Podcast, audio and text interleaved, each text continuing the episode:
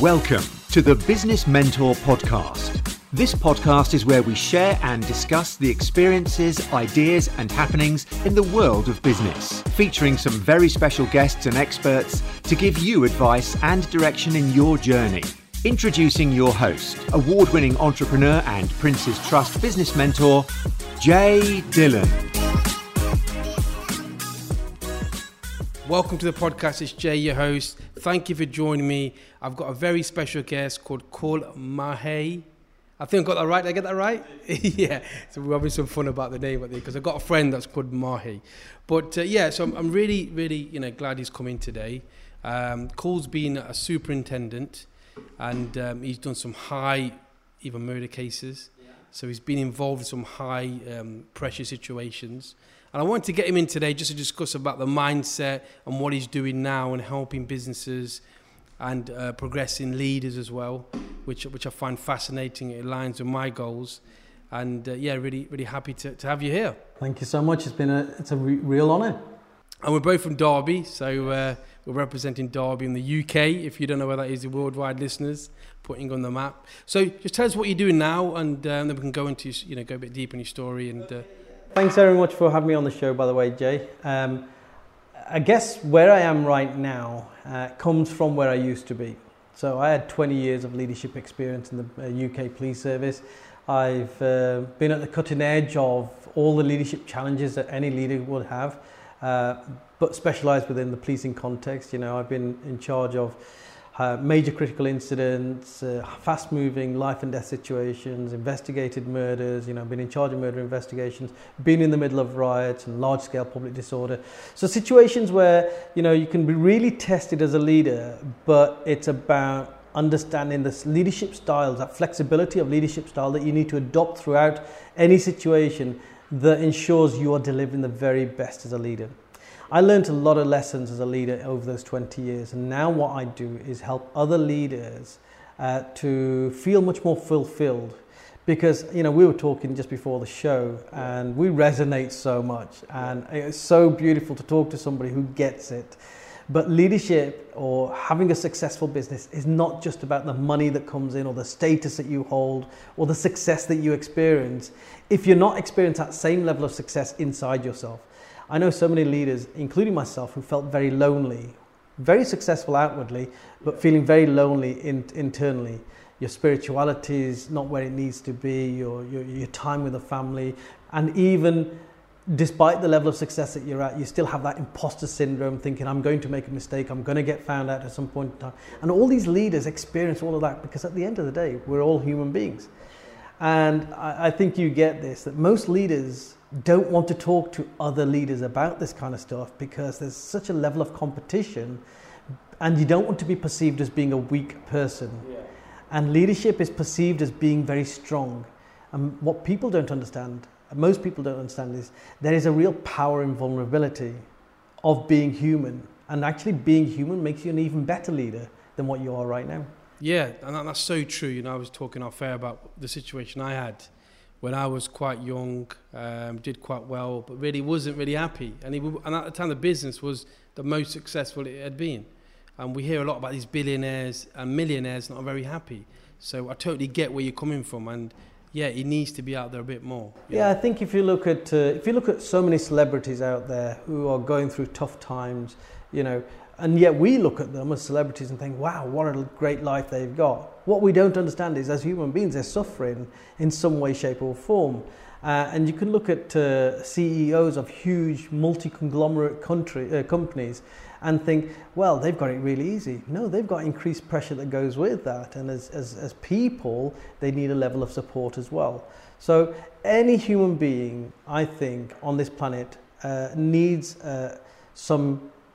they need a safe person and a safe place that they can offload to, and to help them with to reorganize and restructure their thinking so they can feel much more fulfilled going forward. For me, because I had 20 years of leadership, I know exactly what it feels like.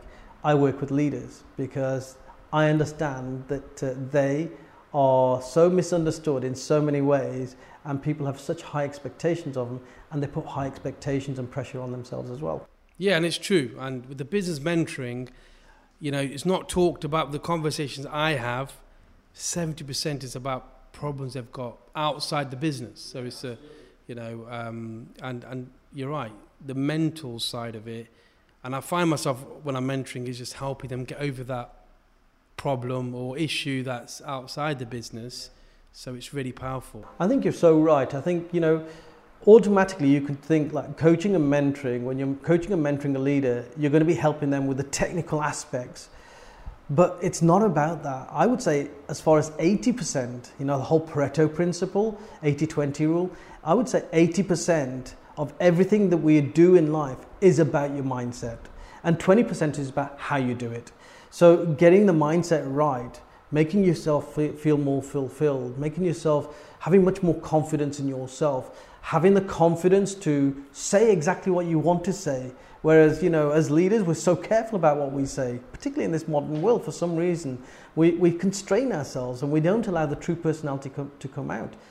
But there is some real truth, and there's some scientific research being done, that the more real you are, the better you are. The more real you are, the more intuitive decisions you can then make, and the more powerful decisions they are. If you just make decisions, and you know, in the police service, we used to have a national decision-making model. So whenever we made a decision, I was making decisions all the time. We followed a process, a very structured process, which is great in itself as a process. But where's the realness in all of that? Where's your take on it? Yeah. And within there, they've introduced, right at the hub of this process, values. And values is where you come into it. Yeah. So many leaders, I think, need to start practicing that so that they feel more fulfilled. They feel like, yeah, do you know what? I am making a difference to my company, to this organization, to society. Yeah. And it's me. It's not just a process that I'm following. That's great. So look, you're doing a lot at the moment. We will come back to this. Just wanted, for my listeners, a bit about your background. Just tell us how it all started, and, you know, go as far back as you want to, so the listeners can get a feel from where you've come and how you've built this and what you're doing now. It's understanding that it's interesting that you asked me this question, because I've literally just come back from a primary school. So for those of you in outside of the UK, the primary school is the kids up to 11 years old before they go on to high school. And I got asked to go into this primary school to talk about goals and dreams and careers. And it's interesting because when I stood in the classroom, I said to kids, I said, you know what? When I was exactly your age is when I had my dream. That's when my dream started settling within my mindset. And my dream was to be a police officer. And I wanted to be a police officer because being a police officer, for me, meant certain things. It meant safety, security, commitment, peacekeeping. It meant all of those things. So yeah. I thought that was such a powerful role to play in society. And I used to walk down to the bottom of our street. I used to live in a city called Wolverhampton in the UK. I used to walk to the bottom of our street and sit on this little brick wall every Saturday, because I lived just around the corner from a football stadium. And you'd have thousands of people walking towards a football stadium, but it wasn't the people I was looking at. I was looking at these huge police officers and that uniform that they wore and what it stood for me, you know. And since then, that dream, I just kept feeding that dream. I was saying to the kids this morning, when you have a dream, it's a bit like having a pet. The more you feed it the right things and you nurture it and you look after it, the stronger it gets. If you don't feed your dream, if you don't feed your pet, it dies. So when you have a dream, you've got to keep feeding it. I kept feeding mine, and you know what? By the age of 15 and a half, when I could join, I sent off out of 43 forces, I sent off applications to every single force I could think of. I had 26 rejections, but my dream was so strong that I could not give up. And on the 27th time, I got accepted, and that's how I ended up in this city. Yeah, well, thank you for that, for all the work you guys do. I think it's, you know, people don't look at the amount of work you guys put in. It's, you know, we see it from the other side, do you know what I mean? I think, you know, we still have one of the best policing services in the world, you know, and I'm proud to have been a police officer. And the interesting thing is, you know, I love working with any organisation to help them change their culture so that people feel more open to be the people that they need to be, so creating empowered cultures. And the irony is, I'm now working with 4 police forces in the UK doing exactly that. I'm working with police leaders. I've actually worked with the Ukraine Police Service. I'm going to India on a tour, speaking tour in India later on this year, doing some work with the Indian Police Service as well as other people. And if I can change all these organizations around the world, then I think that I can then impact on that leadership that feels lonely, stressed, and less fulfilled. I can help them feel all of the positives of that. Great. So look, from primary school, you had this dream. And by the way, I can remember my own talk as a guy called PC Pablo. And very good friend of mine. Yeah. Oh, very good friend of mine. I can still remember the talk he did, and we loved it. I don't know if they still do the talks now in the schools, but that was a great connection. So look, so you had this dream. So how did that, then you've applied for the job. You got the job in Derby, which is great because it's my home city. So just tell me, you know, your rise from doing stuff there and the experiences going on from there. Well, you know, the one thing I would say is I'll come back to this whole, your dream needs to be really, really strong. You know, you need to be, Les Brown would say, you need to be really hungry. Yeah. And you need to be hungry for that dream, because until you are that level of hungry, only then can you build resilience in.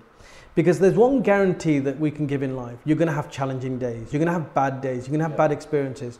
But if your dream's not strong, you might give up at the first, second, third hurdle. I didn't give up for 26 times, and on the 27th time I got in.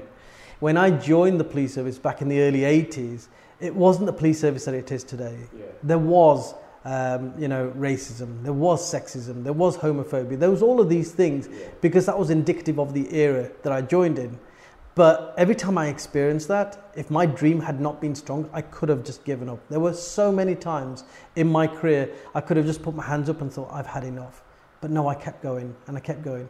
And then I realized at one point, about 7 years in, do you know what? The only way I'm going to change this is by becoming a leader. Yeah. And so I embarked on my leadership journey. And then for the next 22 years, I was a leader within the UK Police Service. And as I got further and further up, it meant that I could influence more and more people with these new values and new ways of thinking. And, you know, I was probably the most moved superintendent from department to department in my force. But what I did when I went into every single department was try to create this whole new culture that they weren't used to. And it worked. It proved itself, because performance went up, grievances went down, staff turnover went down. So I know it works. And my appeal to any organization is, if you really want your organization to excel in a marked but sustainable way, you need to change your culture. And you need to change your culture, you need to change your style of leadership, which is what I pretty much did. And them core values, what, can you share some of them with us? Like, what did you kind of change? Like, was it more open, more honest, or was anything that you can put your finger on and say? Yeah, there's a number of things, non-negotiables, that I always practiced. For example, I would mark out an hour in the morning and an hour in the afternoon. Whichever department I was in, I'd mark those out. And what I used to do then is, whether I had 10 people working for me or 500 people working for me, I would take that time to walk about. I used to call it management by walkabout.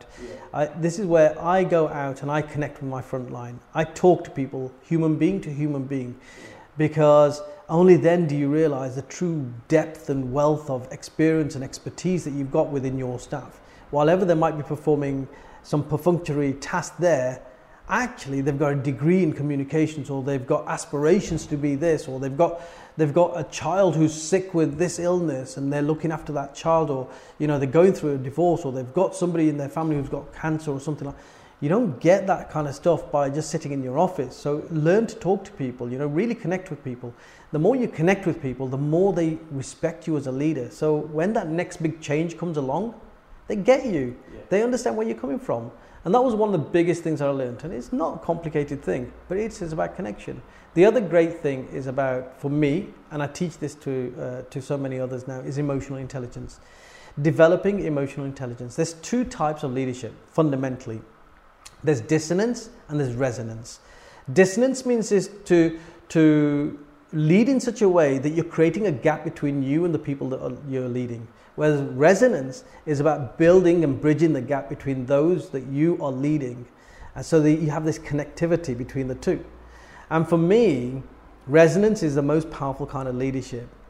And my greatest learning in the police service is, do you know what? At the end of the day, irrespective of where you sit in any organization, you're still a leader. Because my definition of leadership, if you Google leadership right now, you get 1.5 billion results. There are, I think in Derby University, there's something like 40,000 books on leadership. Wow. And yet if you Google leadership for a definition, the Oxford English Dictionary will say something like a person who leads others. So even they can't describe it without using the word lead, right? Yeah, yeah. So I created my own definition. And my definition is, the moment you are responsible, the moment you are influencing the outcomes for people or situations, you're a leader. Yeah. So now if you think about it, you're a parent, you're a leader. Sure. You own a company, you're a leader. You know, you could be the most influential friend in your group, you're a leader. So we are all at some point in time demonstrating leadership. So isn't it useful for everybody in life to understand what leadership really is and start developing leadership skills? Yeah, definitely. And we spoke with Robin Sharma, and he's got a book out, the Leader book. It was, I think, some leadership book. That's the one, yeah. So I listened to that, and you're right, because what he talks about in that book is an example, an audio book, which is great, by the way, is even if you're a cleaner, be the best cleaner. Absolutely. And I know coming off leadership a little bit, but it's like, be the best at your job. Yeah. You know, anything you do, be the best. Well, here's the thing, you know, cleaners, we mentioned cleaners. I would say to anyone, make friends with your cleaners. Yeah. So if you want to get anywhere in your organization, we automatically think, I need to make friends with the CEO. I need to make friends with the deputy head of this. I need to make friends with this director. No, you don't. Because they don't really have that level of control or influence or even outlook on your career. They're busy doing their jobs. Right. We've talked about how stressed out leaders are. But if you talk to the admin lady, if you talk to the cleaner, there is a wealth of information. They will know the people that came before you. They will know how things tick. They will know who gets on with who. They'll know how processes work. I got so much information. Every department I went into, I used to go in there really early, so the cleaners would be in like 6 o'clock in the morning. Yeah. I'd sit and have a cup of tea with the cleaners because I learned so much from the cleaners. Whenever I wanted a new piece of uniform, or I wanted some more stationery, or I wanted software wasn't working, or I wanted a new mobile phone, I wouldn't send an email. I'd go down to the department, the relevant department, and talk to people. And do you know what? I used to get it straight away, whereas others would wait 2 or 3 weeks. Yeah. So just building human relationships are so incredibly important. It's right. And the cleaners in our recruitment industry, which is a very tough industry, I used to encourage my sales staff is to make friends with the receptionist. She's a gatekeeper. And most people some sales people I used to recruit, they'd be not very nice to receptionists or put me through. I'd build relationships. I'd remember their birthdays. I'd make sure when I go there, we'll give them chocolates. Christmas, we'd look after them because they were singing our praises and they were just below the managing director. And people forget that, you're right. And the cleaner's another great example. PAs is another one. Yeah. Don't make friends with your CEO, make friends with your CEO's PA. That's right. Because like you say, they're the gatekeepers and they will look after you. And if they remember you, the CEO will remember you. Yeah, and I've been talking to quite a few established guests that were trying to get on the podcast just by reaching out to them. And I get through to them because they see the profile and all that stuff. The first thing they do is put us through to PA. Or can you contact this lady or that guy kind of thing. So you don't even have to reach these guys that you've been trying. You can go through the PA. Absolutely. Make friends with the PAs. And, you know, I've proved this time and time again when I've tried to get into a business to get to talk to the right person. Make friends with the PA first. It always works. Always works. And just be pleasant to everybody, you know. Whether that cleaner could be just doing it because she wants to get out, but she could be the wife of the biggest CEO. You just don't know. I have a very, very simple philosophy, and it comes down to my spirituality. But I say that every single person that you ever connect with in life, you were meant to connect with. Yeah. And whether that connection is for a 5 seconds or whether that connection is for 5 years, if you make that connection the best possible experience for both of you, you're going to get something out of it. Something will work for your favor, you know, or it'll work for them. So you just have to come from this place of totally giving and having quality conversations wherever you go. Yeah, and don't get frustrated. Now, don't try your best not to fall out with someone because what will happen is I've been so many times where I've met someone a bit later on in life, and I was so grateful that I didn't fall out with them, even though situations get hard. And I'm thinking I can shake his hand or I can talk to him, and you got nothing to hide. Because in this day of social media or anything, you fall out with someone over something silly and you don't be nice to them, that can bite you so hard later on. Oh, goodness. Isn't that so true? And, you know, don't you find that with social media, it's so easy to fall out with people? And that's so strange, because social media was always about connecting people. But actually, I think perhaps we're too connected sometimes, you know? And we've lost the art of communication. We've lost the art of building genuine relationships. You know, I have like, I don't know, 4,000 or 5,000 people on my Facebook. I don't know 4,000 or 5,000 people, you know? There's a handful of those people who have really, truly ever got to speak to me, or I've spoken to them. So are we just connected people? Have we really got friends in our lives anymore? Or are these just acquaintances? Yeah, and that's why mentoring and the work that you're doing is so valuable, because the one-to-one connection, we've lost that in society. But it's the most powerful. You know, you get so much by going to your events. I went to Grant Cardone's event. I go to quite a few events. The feeling and power you get from that is 100 times better than a Facebook Live. Yes, 100%, 100%. I mean, you know, people come to my events now, and you know, I launched my event, Ignite Your Inner Potential, in January 2017 with just 70 people.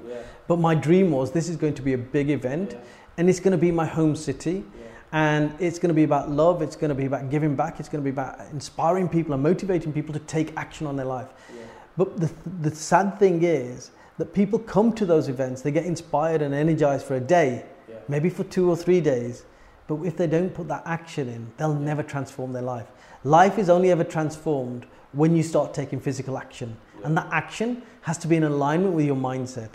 So you get your mindset in the right place, which is what the event will do for you, but then your action, if it matches your mindset, there's nothing really that can stop you. And you know this, because you've been through this. You know? Yeah, of course. And look, I did a bit of an exercise, and I've got a podcast that's come out previous to this one about your Facebook friends. Now, people talk to me about growing the Facebook page on my Instagram. You know, I've got 100,000 followers. And I said, well, you know, not everybody can do that. It took me time to do that. But I did an exercise, I think it was 8, 9 months ago. I looked at my Facebook friends. And what I actually did was, I'm thinking, we consume the mobile phone more than anything. So I thought, right, in my feeds, I want positivity. I don't want negativity. And that could be friends, family. And what I did, I removed 85% of them people. Now, my friends and family that I didn't have on there, I still got on my mobile phone so I can contact them, but I wanted my feed to represent me and my mindset. I love that. I love that, because, you know, I say this is about being ruthless, you know, about the inner circle, as I call it. So Jim Rohn has, who I think is a godfather of personal development, but Jim Rohn had this beautiful quote that I live by day to day, and he says, you become the average of the 5 people whose company you keep most. So I say to people, who do you speak to on a regular basis? What are you exposed to? When you open your mobile phone up, who are you exposed to? And the level of ruthlessness has to be that even if it's family, even if it's your most loved and dear ones, if they're negative, do you really want to be exposing yourself to that on a daily basis? You can still contact them, you can still talk to them, but do they need to be on your Facebook? Do they need to be up front and center? Do you need to be looking at the stuff that they're writing? No, you don't. None of us do. Because if we have real relationships, we can talk to them when we feel that bit stronger. Because sometimes you have to get yourself to a place where you're strong to have to cope with somebody who you know is going to be negative, don't you? You have to steel yourself. But if you talk to that person and you're less prepared, automatically what happens is that they suck the energy out of you, like the Dementors on Harry Potter. You know, when the Dementors walk into a room, it always describes Harry Potter as getting cold and weak, and well, that's what happens to us as human beings. With this energy that we have is being sucked out of us. You know, one of my favorite books is called Celestine Prophecy. I don't know if you've ever read it. No, oh, you got to read it. It's an amazing book. But basically, it's a sort of a mindset stroke spiritual book, but it's all this fictional story. But in the story, it talks about how around every single plant, everything that's nature created, every single human being, animal, everything, there's this energy field. And when we interact with each other, our energies are interacting as well. So if it's good energy, if you're having a great conversation, like we're having a great conversation, what we're doing, we're expanding each other's energy. We're making each other stronger. But if I were to come in here really negative, really dark, really dismal, what I'm doing is my energy is low, so I'm pulling on your energy. So I'm actually taking your energy away from you. So you know, we've all been in that situation where you've had a conversation with someone, an interaction. They walk away and you say, that's tired me out, you know? And it's that, I'm convinced of it. So, you know. You're right, and that does happen. And that's why I think it's important to mirror your social, Facebook, as well as your outer, meeting people. Just try and get the synergy there, because I don't care what anyone says, words hurt. Because our body has a system where if you get negativity, it gets tense, it's ready to protect you. It's a natural thing, it's a human thing. So the more positivity you get, the stronger you become. Yeah, I think you're right, Jay. You know, there's so many people in life that say, well, I'm a tough guy, I'm a tough girl, and you know, my skin is so thick and all this kind of stuff. But the truth of it is, we're all human, and to a greater or lesser extent, we are all affected by the people that come into our lives, the conversations that we have, the experiences that we have in life. They all affect us, either subliminally or more visually or more overtly. They all affect us at some level. Now, if it's subliminal, if you have got tough skin, and you can sort of hold it back, I'll guarantee if you don't release that, at some point in time, somewhere in the future, when you're least expecting it, it's going to explode. It'll be like Pandora's box. Yeah. And that's my greatest concern for leaders. My greatest concern for leaders is this, that for me, it was 20 years. For some people, it might just be 5 years. For some people, it might be 30 years. They bottle up all of these concerns that they've got, these worries, this 2 o'clock in the morning sudden wake up thought, thinking, oh my God, did I do that? Is that going well? Is that project doing well? Is my business going in the right direction? Did I make the right decisions? All of this is building up on a daily basis, and at some point in time, no matter how tough you are, there's a good chance it's going to open up and Pandora's box will explode. That's right. And you see that a lot. Generally, people bottle things up, and especially with males, we don't let it out there enough. And you've just got to tell people, you know, tell people. That is such a powerful point about males. Yeah. So I went and I was a speaker for men. You know, male suicide is on the increase. Mm-hmm. So I was asked to speak about mental awareness for men. And one of the greatest things or greatest challenges, I think, for men is that we are still being conditioned by this concept of what a man is. Yeah. Big men don't cry, boys don't cry, you know, that kind of, a man is supposed to be strong, a man is supposed to hold his emotions, a man is supposed to this, it's all rubbish. Yeah. A man is supposed to not do any one of those things, you know, we're not the cavemen anymore, and even cavemen showed emotions more freely than we do. Yeah. I think real men can cry, real men can be vulnerable, real men should be all of those things, and they should express their thoughts. Don't bottle up stuff inside you, and start being the real you. Be much more authentic, be much more open. It'll make you a better and stronger person. Yeah, and we can all take lessons, and with social media, the problem is what you're consuming is people have got this perfect life, and that makes you feel like, you know, you're so far behind. But listen, that's far from the truth. I've met people who I've thought they're social gurus, and I've met with them, and they're so soft, and they're so quiet, they sit in the room. I'm thinking, wow, I built you up to be this kind of like God, if that makes sense, you know? And so whatever you see on social media, don't take it as gospel. We do, don't we? We do. You know, social media is just a window into somebody's life, and it's the perception that they want you to see. That's right. So, would I want you to see me as being weak and, you know, and vulnerable and crying or whatever else? Of course, I wouldn't want you to. Yeah. I have spent the last 20 years of my life, last 14 in particular, stripping off as many masks as I can. You know, one of the last things that we do when we leave the house is we look in the mirror to make sure we're wearing the right mask. Am I wearing the right mask for this meeting? Am I wearing the right mask to go to work? Am I wearing the right mask to meet my lover or whatever it might be? Will I be perceived as I want to be perceived?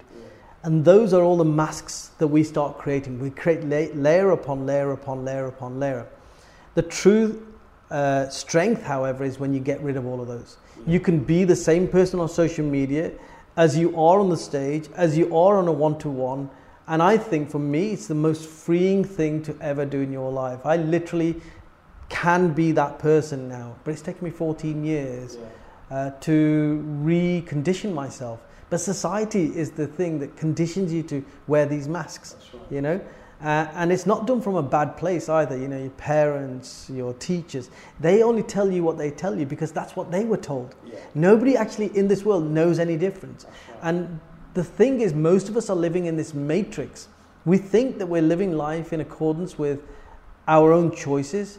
But the truth of it is, well, most of us are living life in accordance with some computer program, i.e. society, that is dictating the way that we live our lives. So if you want to wake up, then you find yourself. Yeah. It's as simple as that. Find yourself and live life according to your terms. And that's what I like about your work, and I wanted to get you on. You're doing that because you're right, we're conditioned, yeah? We're influenced by parents, we're influenced by teachers, we're influenced by social media. Look, it's hard for us as individuals. And, you know, you're doing some great work because you've got to get yourself out of that zone and find yourself. 100%. And, you know, we were talking earlier on and, you know, there are so many coaches out there. There are so many speakers out there. And I don't even want to be seen as yet another coach. I don't want to be seen as yet another speaker. I want to be seen as me, Kul Mahay, the real, authentic person that you see in front of you. And it's my message that comes from my heart that is important for me. My genuine passion that comes out. So the more you do that, the more you stand yourself away from the rest of the noise and noisy crowd. You can stand alone, and when you stand alone, people notice you, and that's it for me. And I think, you know, this is where you and I resonate because it's the values. The values are the internal compass that guide you. You know, so your brain might tell you to do A, B, C, and D, and it's the right thing to do. But if your internal compass isn't pointing in the right direction, saying you get this uncomfortable feeling, and saying, oh, I know it's the right thing to do, but it doesn't feel right to me. So your values and your knowledge need to be aligned. So I always say values come first for me. If the values are there, I now connect with like-minded people, but only work with like-valued people. If the values are there, the knowledge comes of its own accord. It does, you know. And generally, the values of good, you know, good, successful people are the same. Exactly.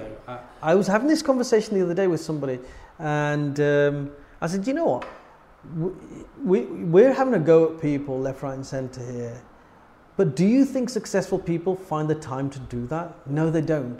Successful people in life spend time thinking about what they want to do to move their business, their career, their family, their whatever it is forward. They haven't got the time or the wherewithal or the inclination to talk about other people, to you know, have a go at other people, to criticize it. They don't do that. No. They come from a different place, and it's all values. Their values are, do you know what? I just want to remain honest, full of integrity. I want to give value wherever I go. I want to do the right thing. I want to be a good human being. That's what successful people will generally be thinking. And then their business is something completely else. They're completely different. And it's so true. And I was at the event only a few weeks ago, and these celebrities that we think do nothing, they raised 1.5 million for cancer research to help children in Derby or around the, you know, around the world, save lives. And their values are the same, even though they have fun playing and football and singing, but their values are to help people, you know. And there's more of us. There's more out of 10 people, 9 values are great. The problem is we focus on the one individual whose values are aligned, and everyone and the media gives so much attention to them. But listen, go out there and talk to 10 people. 9 will be so pleasant. You'll always get one that's not. But that's, I'm convinced, you know, in this world that we live in, that 99% of people are beautiful people. You know, and I don't care about colour, caste, creed, religion, language, or any of those. 99% of the people in the world all want the same thing. They want to be happy. They want other people to be happy. They want peace and tranquility wherever they go. They're not bothered about politics. They don't really concern themselves with war and all that. They don't want poverty in the world. 99% of people in the world are very, very beautiful people. Now, the sad thing is that we only ever hear about the 1% of people in the world. And we have extremists in every single religion, in every single country, in every single culture, but they make the most noise. The majority of people are the silent majority. And the media will not make any money by focusing on the silent majority because, do you know what? Peace, love, sincerity is not exciting. It's just beautiful. It's not exciting. It's not going to sell papers. It's not going to sell news. But what will sell news is all the bad stuff that's going on from that 1%, the noise, the rhetoric, the actions that they take. That's what's going to capture people's attention, and that's what's going on. Yeah. So that's why I don't watch the news, because you flick the news on, you're never going to get, well, it's very rare that you get really good news on there. Very rare. It's always about some disaster or another going on somewhere. Yeah. I read this, well, I think I was listening to something, and they said, if you put all the politicians and the religious leaders on a boat, send them away, the world would be so more peaceful, wouldn't it?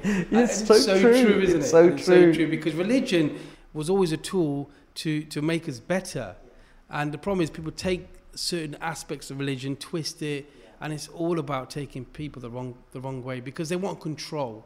That's what it comes down to. They're not letting individuals live. I was talking yesterday to a very devout Muslim, and we were having a conversation about business, and then the conversation tripped into spirituality. Yeah. And I said, you know what? I said, my issue with religion is this, that it started from a very beautiful place. Every single religion started with very, very beautiful intentions. And the reason why we created like a bit of rules and regulations around religion is to describe what a good person, good human being would be like. And if you live this kind of a life, you'll be a good person. But what we've then done is, because we are humans, we ended up creating more frameworks. And because we're humans, we're imperfect, we then started creating this powerful hierarchy within religions. So people started benefiting from religions, you know. So while every single religion is good, across the planet, you know, it at its very core, it says just the right thing, and most religions are so similar. What happens around all of that, the circumference of religions, the actions that we take, and the rules and regulations, that's all about power and control. Yeah. And so is politics. Politics is all about power and control. It's all about it, because they go for the majority of people, even though the policies may be wrong. They'll go for the majority because it's all about winning. Winning, getting in power. So we could probably spend a whole 24 hours on religion, politics and stuff like that. But we want to focus on yourself, Kul. So look, you've had this great career. I know you can't go into detail about cases and what you've seen because of the confidentiality, but you've seen so much and you've still come out the other, your mindset's still strong. Most people have been through all that. They're kind of, the minds, you know what I mean? So a lot of the stuff you do is probably because of yourself going through that process. Yeah, you know, I had to do an awful lot of work on me. I went through lots of transformations on myself. I've investigated murders. I've literally lost count of how many dead bodies I've seen. I've actually lost count of how many post-mortems I've been at. When I was investigating a suspicious death or whatever. Now, when you've been to that lower place, I've had people dying in my arms and stuff like that. When you've been to that place in your mind and your heart, and you look around you, and then you see these people who are really affected, the families who have been affected by this devastating event in their life, but you see within them this inner strength, and they go on to do extraordinary things. That is what makes me realise that within every single one of us, there's this magic. Yeah. And that magic, I call it potential. Yeah. Most of us don't switch it on. It's a bit like a radio. A radio is always capable of playing beautiful music, but it'll only play beautiful music if you switch it on. So most of us don't switch it on. And I'm on a mission really, particularly for leaders, to flick the switch and realise that inner magic that you've got. If you want to fulfil life, if you want to feel less lonely, if you want to feel confident in what you're doing, but also that confidence exudes out to the people that you love around you so they also have a better life, then do this work. Yeah. Come and see me, come and work with me, because that's what it's all about. You need to just switch on that magic that you've got. We've all got it. Yeah. And business mentoring, similar to yourself, in business you have that. I know you don't have deaths in business, thank God, but you can die inside. Yeah, you can die inside, like when I had the recession, you know, when everything goes downhill, you lose money, you lose a client. It feels a bit like death because you've built yourself up to be this great business person and business leader, and you feel like everyone's on your back basically. And if you fall, it's like, I told you should have done that. You have that pressure, and that really, really feels really, really heavy on your back. And, you know, I had to do some spirituality stuff just to get my mindset right. And so your work kind of relates to what I'm doing, and I like the way you help people ignite it, turn the switch, and tell them there's a better opportunity out there. You know what, Jay? The thing is, in this noisy world in which we exist, There's not enough people talking about the inner spirit. Whether you believe in God or not, we have an inner spirit within us. You know, you can go from look at it from a scientific angle or from a spiritual angle. It matters not. But we have an inner spirit. We have an inner power. And I just think the sad thing is that most of us don't even know that we've got it. Yeah. And secondly, those that know that they've got it won't take the action to ignite it, to actually bring it to life. Yeah. But only that third category of people that recognize it and take the action to ignite it, only that category then truly understand it and realize its immense power. And they then go on to become like the masters of it. So that's the four categories of people, you know, for me. So first, you don't know. Second, you know, but you're not going to do anything about it because it's hard work. As you know, this work is not easy, and I never kid people by saying it's easy. It's hard work, but once you do it and you start seeing the benefits, and you think, "Wow," then you carry on doing it and you transform your life. And the fourth person is the person that says, "Right, I want to take this out to other people," and they become the master of it. Yeah, you know, they're the ones that then teach other people how to do it. And this is no secret knowledge. You know, you look at every Richard Branson, any top leader, you're just the same as them. And I've met some billionaires. And they're just normal people, but they've done them four things that you've mentioned.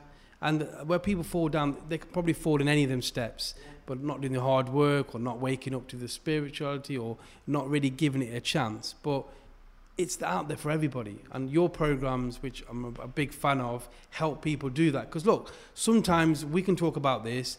You need some support, by the way. You know, sometimes the mentoring and what you do is there to support you on your journey because you need that lift, and then you can help other people, and that's how.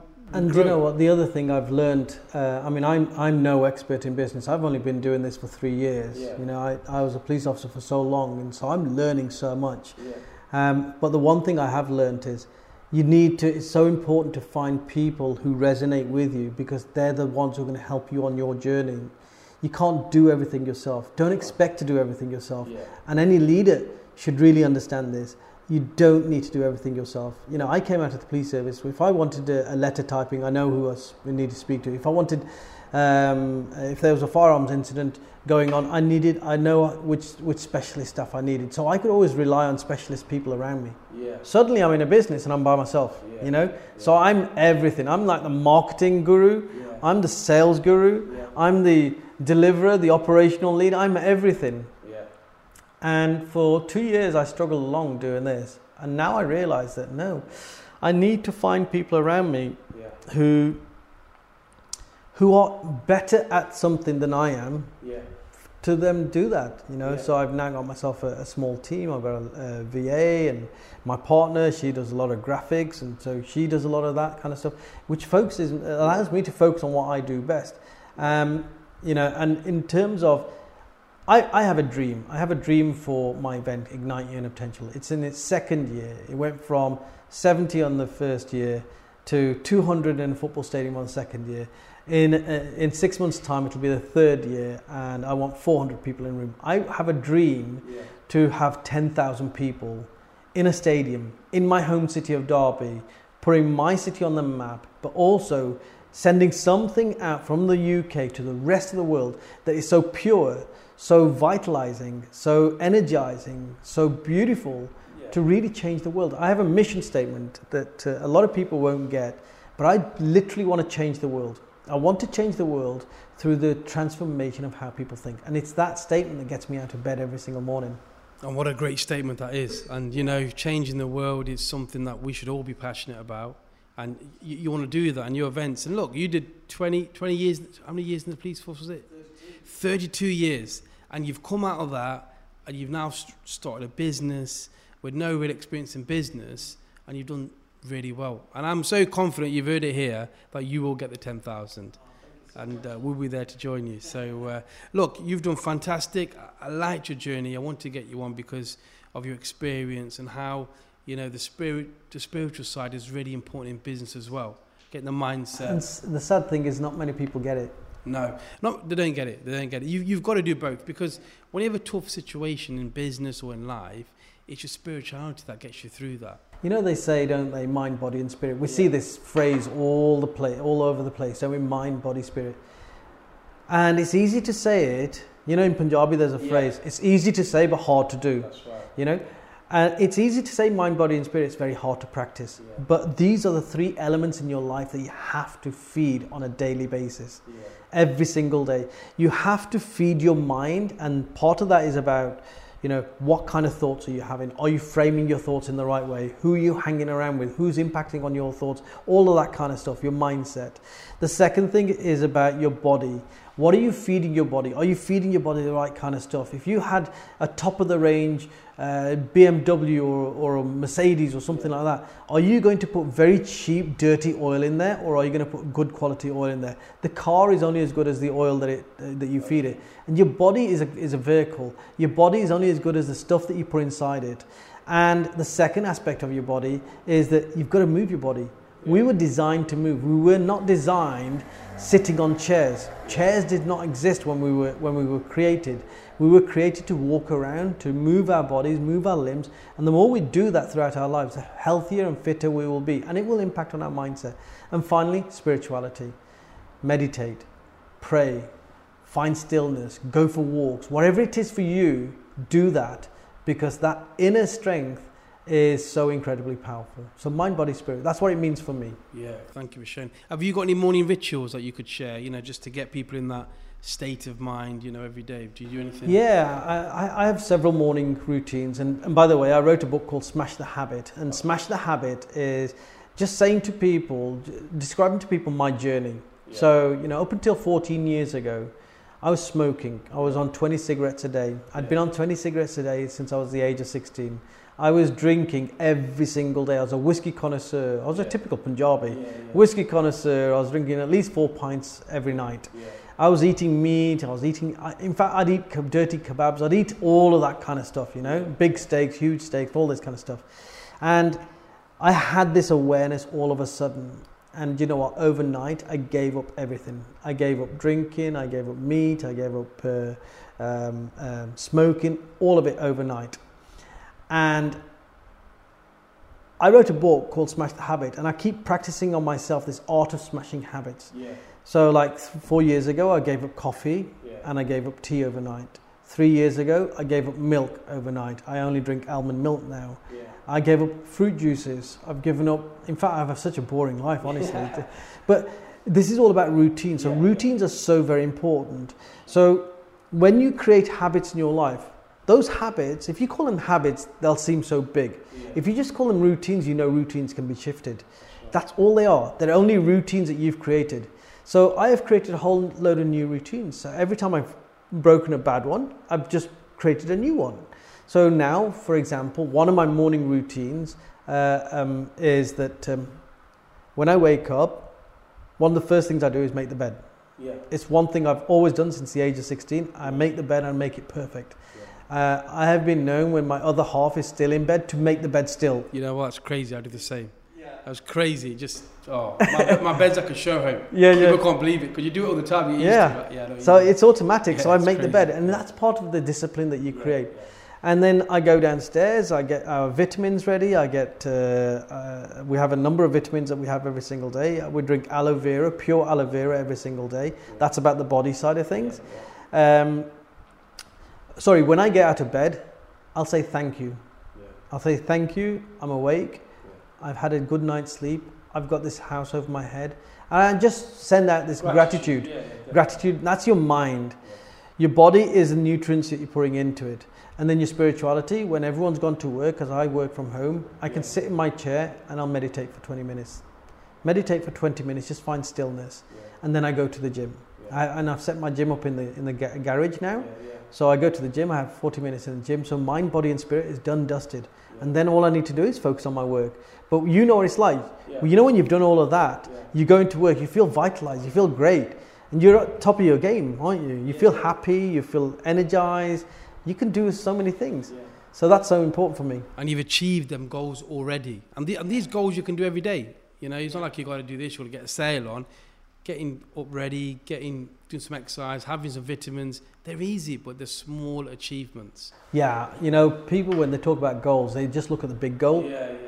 And I say, look at the big goal, absolutely. You've got your big goal. My big goal is in 5 years' time, I want to be financially free enough for me and my other half to be able to go around the world for 50% of our times for free.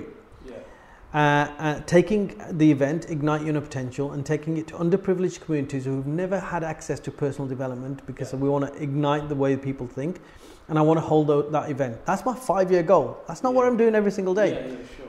But what I need to do to make it much more manageable, because if I just thought about that, it's overwhelming. Yeah. You know, it's like, this is too big for me. Sure. So you have to break it down. Yeah. You have to break that goal into tiny little manageable goals, like you've said. Yeah. So now I've managed this routine, the morning routine. I do that without thinking about it. And it starts off with, there's an old model about, we do things that we're incompetent at. But we don't even, because they're routines, we don't even know we're incompetent at. So you're unconsciously incompetent. The first step of awareness is to understand that you're incompetent. So you become consciously incompetent. And that is a painful step. So, oh my God, I've just realized I've got all these weaknesses. Yeah. The next step is to try and change your behavior so you become consciously competent. So you're doing the right things, but now you have to think about it. But if you do that for often enough, and they say between 20 and 30 times, then you become unconsciously competent. And all that's happened with me is I've done this routine, the morning routine, so many times now, I'm unconsciously competent. So I do it without thinking now. I make my bed without thinking about it now. I do my meditation without thinking. I go to the gym without thinking. It's all of this kind of stuff. So any one of us can shift our behavior, shift our action, shift our life in a matter of days. Yeah, no, that's great. And because you're so used to doing them, if you don't do them, you feel uncomfortable. And that's the flip side of not doing something. So, yeah, so just get out, create yourself a routine. You know, it takes a while, but once you crack it, it's like driving a car. Once you pass your test, you can drive forever, right? 100%. Exactly. So it's really important. Look, we've had you for quite a while now, so, you know, I know you're conscious of time. You've got another event happening tomorrow. You've got to set that up, and you've got hundreds of people coming. So it's really exciting times for you, and I'm glad you've come to share that with us. So this podcast is about... business mentoring. So I had this time now to shout at anyone that's influenced you. Now, it could be anybody, it could be a book, it could be someone you've had some information from, but is there any mentors that you want to give a shout out that have helped you on your journey? You know what, we could spend another hour doing that. You know, when people say, who inspires you, it's very easy to pick some famous celebrity and say, this is the person that inspired me. For me, it was my granddad. My granddad inspired me so much. You know, he came from India in the early 60s. He came with nothing, literally nothing. And so many other people were exactly in that same position. And I admired that generation so much. I don't know how they did it, but they came to a country where they couldn't speak the language. They came with just a few pounds in their pocket, and they created what we now are benefiting from right here. And back in India, my granddad came from very, very poor beginnings, but he acquired so much land in India that we were able to then sell, so that we have bank accounts in India. So when I go to India, it's not like going to a village. It's like you've got a bank account, you can enjoy yourself, which is what he wanted for his grandchildren. And I admired his humility and his work ethic and the fact that he took action. You know, he took action to do something that so many of us would recognize is so difficult, and yet we don't even take action that's like a quarter of that difficulty, but he took that. And you know, I'm also inspired by some very famous people. My own personal mentor is John C. Maxwell, #1 leadership guru in the world.